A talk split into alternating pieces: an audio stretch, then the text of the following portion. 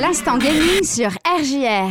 Eh bien, salut à tous, c'est Pierre. Aujourd'hui, je vous retrouve pour un nouvel instant gaming et je vous souhaite surtout une bonne année 2021. Et pour cette nouvelle année 2021, quoi de mieux pour euh, revenir en beauté que de revenir sur un petit jeu vidéo qui date de il y a de 2010, donc il y a maintenant 10 ans.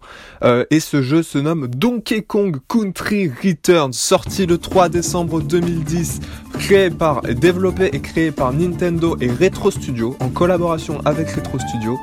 Euh, qui est sorti sur Wii, sur 3DS et sur Wii U. Et ce jeu est tout simplement un jeu de plateforme. Je pense que vous connaissez tous Donkey Kong Country Returns, il a quand même fait beaucoup de bruit lors de sa sortie. Et je pense que c'est plutôt une bonne manière de commencer l'année. Allez, on y va. Et donc, la série Donkey Kong Country de la Super NES, un petit chef-d'œuvre du jeu vidéo développé par Rareware, qui est maintenant chez Microsoft, donc chez Xbox. Et c'est après 14 ans, 14 ans que nous retrouvons notre gorille préféré dans un jeu de plateforme pur et dur.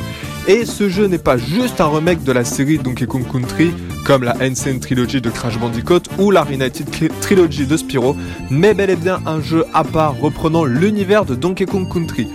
On va voir ça tout de suite avec notamment les graphismes. Ce qui saute aux yeux directement sont les graphismes, donc on commence par ça. Les graphismes qui sont très bien rendus pour du 720p et un jeu qui date de 2010. Donc là-dessus, pas grand chose à reprocher de ce côté-là. L'univers est franchement plutôt bien rendu.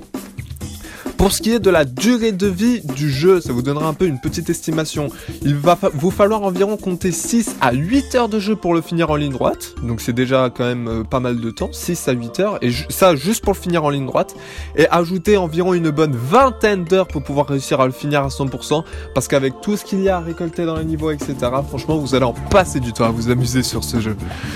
Pour ce qui est du gameplay, le gameplay qui est presque irréprochable, je dis bien presque.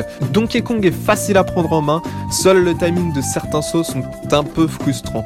C'est tout ce qu'on pourra reprocher au niveau de ce gameplay. Pour ce qui est du level design, eh ben c'est très clairement la plus grosse force du jeu et malgré l'absence des niveaux aquatiques qui sont pourtant si emblématiques dans la série Donkey Kong Country, je pense que tous les fans sauront de quoi je parle effectivement.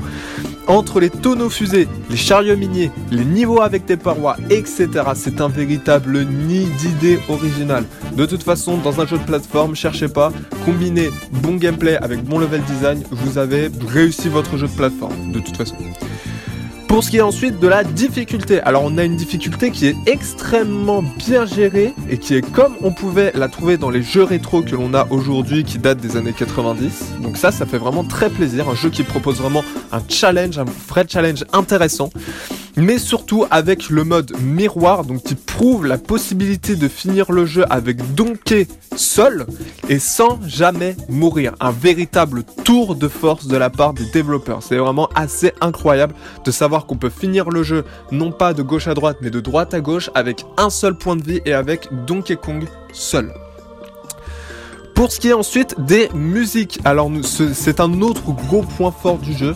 Les musiques qui sont en globalité des reprises des, anciens thèmes des Donkey Kong Country. Donc de quoi faire plaisir à tous les plus grands fanatiques de la série, tous les grands, euh, tous les grands nostalgiques. Voilà. Pour ce qui est de la petite conclusion, parce qu'on va terminer là-dessus, eh ben c'est un jeu qui est très bien construit de bout en bout, rappelant le monument qui était la série Donkey Kong Country. On pourrait d'ailleurs dire la même chose de la suite de, de Donkey Kong Country Returns, qui s'intitule Donkey Kong Country Tropical Freeze, tout simplement. Alors c'est très long à dire, hein, voilà. Et il lui sera surtout reproché quelques soucis de gameplay, notamment à cause de la télécommande Wii, donc de la manette en elle-même, qui n'est vraiment pas très pratique pour jouer. Donc c'est surtout de la faute du support finalement.